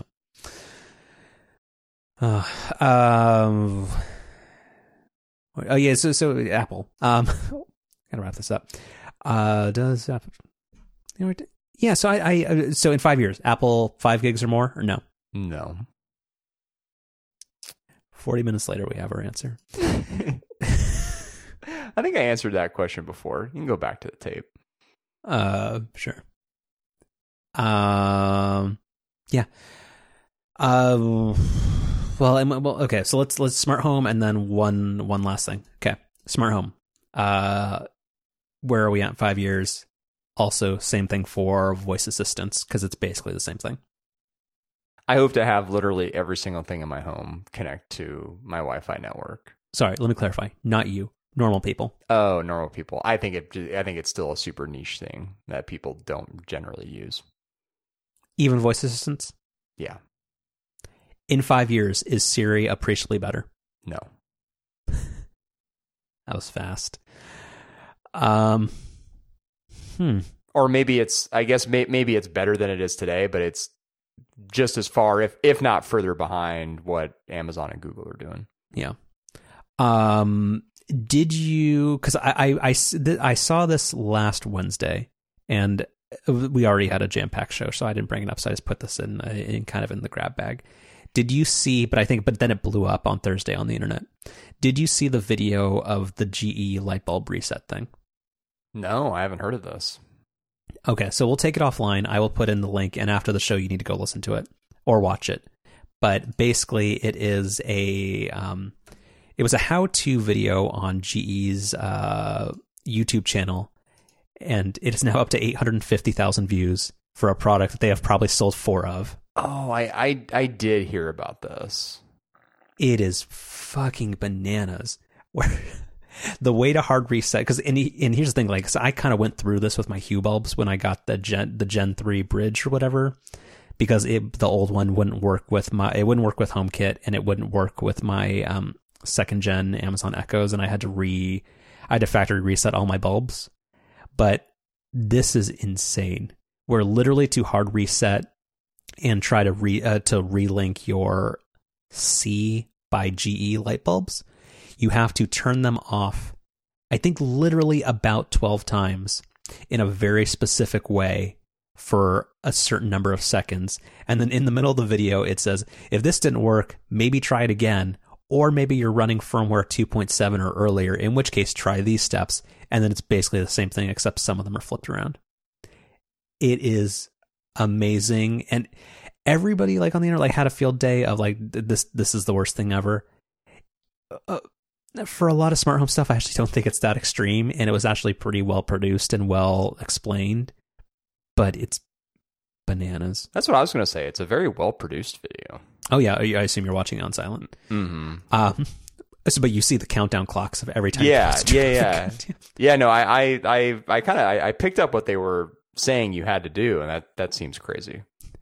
Uh, like any normal person's supposed to know what to, a firmware 2.8 or later means Which how do you? I mean, how do you even determine that? hmm I do like they either shop at CB2 or West Elm. They have their succulent. They have their. I, I think I have that same waffle knit throw uh, throw for my uh, for my couch. Uh, that actually might be my couch. No stump though. I, that's that's why I'm a Hue household. The, people without stumps by C by GE. it's the Philips Home. Um.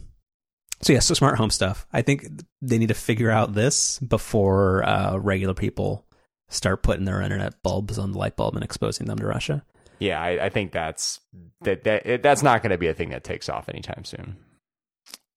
Yeah, I, I, I keep wondering about where does the Echo go from this because I feel like we've had um, two holiday gift giving seasons where it's been kind not like the it gift, but like it's been popular enough where if you were going to consider buying it for somebody, you already would have. Where I don't really know where it goes from here because even though I love my Echoes, still kind of limited or kind of um, like MS DOS command prompty. Ah man, I disagree. I I love mine. I think they're fairly natural to speak to and if they didn't add another feature to it over the next 5 years, I think I'd still be perfectly content where it is today. Yeah, I, I I think that's mostly a T word thing, man. But um, I mean, maybe I obviously have a very like hyper specific setup, but the things that I use it for. Well, so let me ask: other than controlling uh, lights and smart home stuff and uh, setting timers and alarms, what else do you use it for? I mean, that, that's it. I mean the the bulb the bulbs and our whole Logitech setup. I mean, that's that's all it needs to do and then the, the and then the, the the Sonos stuff actually has also become um, a really nice benefit. But I, I would push back on the um, on the natural language thing because like for the like because I, I, even fairly recently set up the the Harmony Elite or Harmony Hub whatever the hell it's called, and the scenes programming is so insanely like regimented, and you need to like I like the whenever you set up the the Amazon skill integration thing, it like creates like 50 different scenes inside of your Alexa app where a, it, a lot of that's noise though. I mean, all you have to do is say, "Hey, lady in the can, turn on the TV." And it does. But I can't just say, "Hey, lady in the can, turn on the living room TV and uh, for the Warriors game." Like I think for uh, regular but, people, but they would think say, you could. Yeah, but you can you can set the whatever channel the Warriors are on to be a favorite channel. So, like for example, if they're on ESPN, you could say, "Hey, lady in a can, turn on ESPN," and it'll go through the TV sequence, and then it'll set it to ESPN. Yeah, I mean, but uh, what if you don't know what channel it's on? Well, I'm sure. Like, I mean, and, like I just think like a, a, normal person would think like. So let's say I, I have a TiVo. Like I know normal people don't have TiVos, but if they or like if they had um like because you can you can use the Harmony Hub to control your Apple TV. Like I can't say, hey, or I can't say wake word. Uh, turn on the Apple TV and play uh, Last Week Tonight on HBO now. Like it has no ability to search or doing that kind of stuff. And I feel like a lot of people think, hey, if you can ask your TV to turn on, it's like I, they don't think of the complexity of that second step. Like you know that limit exists, so therefore you would never ask that. But I think most everyday users totally would. I mean, we prefaced this whole conversation by saying that smart home stuff is not going to expand beyond its T word circle, you know, circle. So I I hmm. acknowledge hmm. that my setup is is very nerdy and technical. So sure. All right, and then the last thing we're going to talk about before chef specials um, is um, and this kind of goes back to Apple, and this is not necessarily a five year thing, but I want us to get on the record uh, in advance of iOS 13, and as somebody who has, and somebody being you, who has bought one of the latest generation iPad Pros, where do you think the iPad fits in versus the Mac, and where do, how does that change um, in the near future? Listening to this week's episode of the talk show with Jason Snell has changed my way of thinking about this stuff. I I buy into Gruber's theory that like this whole catalyst thing is kind of just like a temporary little bridging technology and that things like Swift UI is really where Apple's going. And I think if that ends up being true, then the Mac, the iPhone, and the iPad uh, continue to be fairly different platforms. And I honestly think five years from now that like the the product split or like kind of the market share between those three products is probably kind of about the same. Do you, do you think that iOS 13 changes much for for the people who pretend who who work hard to pretend that getting work done on the iPad is possible, do you think the changes they made have actually made that much of a difference? No. Do you think Apple ever finds a way to uh, enhance the discoverability of the multitasking features? Because right now, like if you you can listen to even like heavy iPad proponents trying to explain the fact that like yeah, figuring out how to make multitasking work is still insanely difficult if you want to use it in any way that makes sense to people, like where you normally could just command tab or just move windows around. Seems like something that that they'll continue to further refine that. Yeah. Yeah. Um, I I would say that it, uh, we we still will continue to live in kind of like this weird, uh, unhappy world where the Mac isn't really much of a priority for Apple. Um, I think yeah, like Catalyst is is a stepping stone to try to um, because even though I can criticize how much effort Apple has put into the the Mac App Store, um, like I think a lot of it is not their fault that people aren't really making prestige Mac apps anymore. Because one, sandboxing makes it so that uh, the most expensive and the most like um, like institutional, like or like stalwart apps have have not made their way over there. Like yes, they made some concessions to get BBEdit and like transmit and some of the Panic apps onto the App Store, but like I, I, the the Mac is not really um, a priority for people, and that and that makes a lot of. Hmm? No. What? Nothing. Uh, sorry, I thought you. I thought you. Uh, you laughed at the Mac not being a priority, which is a laugh worthy, worthy line. Um, but yeah, like where it's just it's not really a priority, and then that's what leads to all like these shitty Electron apps, where the Catalyst project, f- formerly Marzipan, uh, seems like a, a, decent stopgap measure, but I don't. Yeah, I, I, I'm I'm still worried about Apple's seeming lack of um, ability to prioritize both equally. Um, because even though iOS 13 is still better in a lot of ways, um, it still seems like it just for a lot of uh, uses, it's just never going to be what a lot of people need, and for a lot of people, the Mac is too much or is maybe too um, too um, too much of a legacy product. I don't know. Uh, how, are you liking your iPad Pro? It's it's nice. Does it get um, used a um, lot, or is it still just a fairy fairy reader? It's still mostly a fairy reader. No.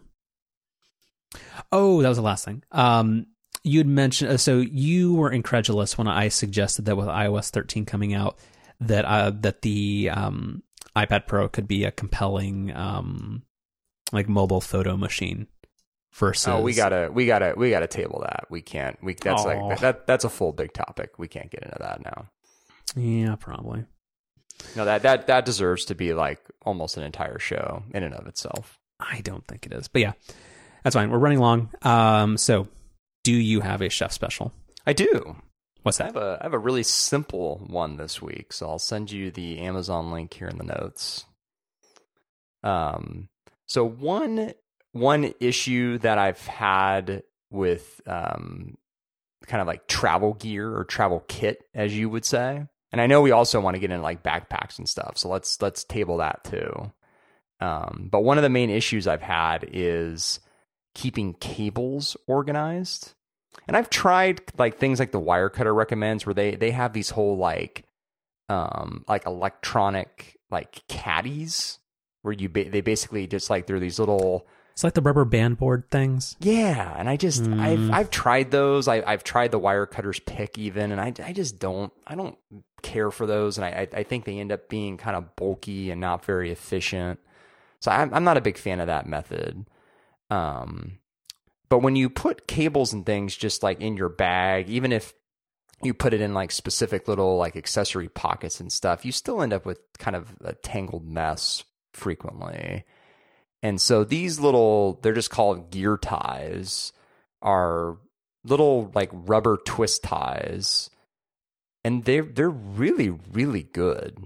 Um, they really hold whatever shape you put them in super well. They're really um, flexible in the sense that you can kind of use them with anything.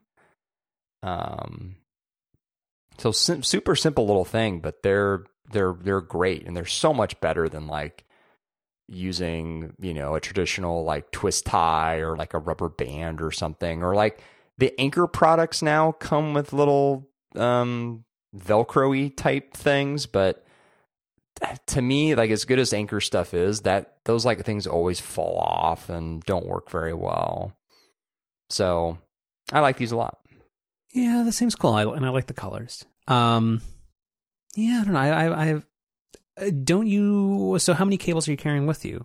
Like normally, like well w- we sh- well, we should get into it but i'm i'm trying to i'm trying to carry less well, because like because we've talked about my like my charger struggle, like it, but like well and i just i literally just bought the charger you recommended it it just arrived today yeah.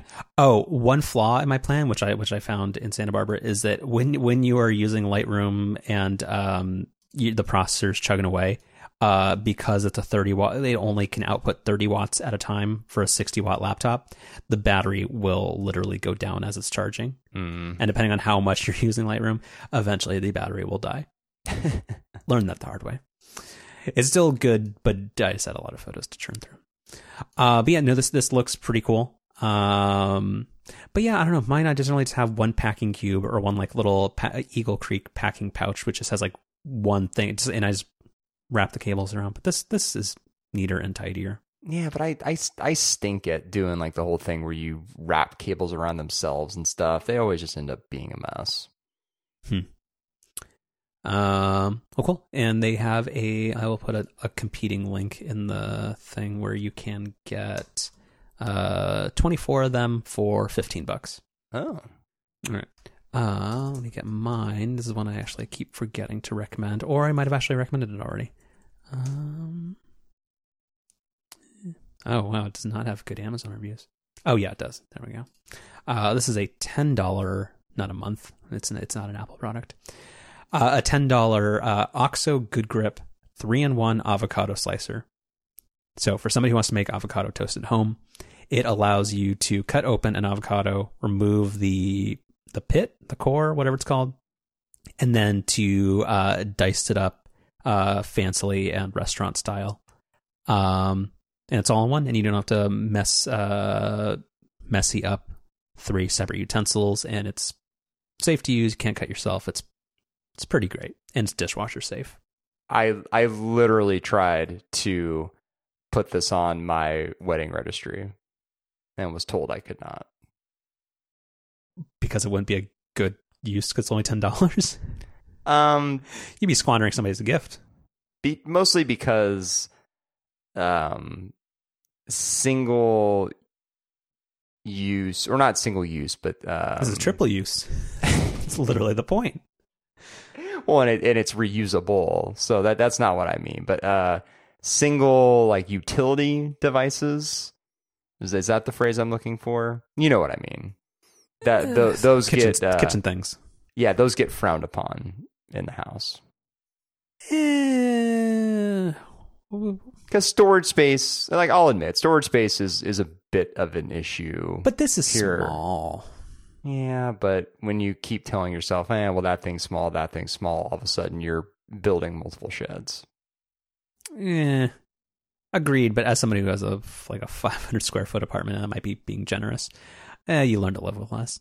yeah Um, and and I even have my own calzone press because you know, gotta do what you gotta do. really Yeah, can I, how else are you making calzones? The Ben Ooh, Wyatt way. I want to. I want to send me a link to whatever you use for that. Uh, it's from Williams Sonoma, so I don't know if it's which is probably their stuff is actually not that good. So I probably could have found a better one on the Sweet Home or something. Anyway, well, thank you everybody for listening to 200 of these things, and because it's legally a requirement that you had to listen to all of them in order, so appreciate it. If you have any sponsor hookups? Let us know.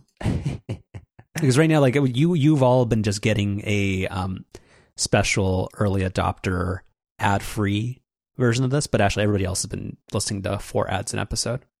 oh, I listened to the thing, and I think you're actually right. yeah. The the, the daily. Hmm. It didn't feel like it, that might have been an anomaly. That that does feel kind of greedy, but I'm well. So it's so for me. It's been the last two days, so I'm, I'm keeping track of it. yeah, but I don't think you get to count the one after the after the show's done because that is so easy to skip. Yeah, that's true.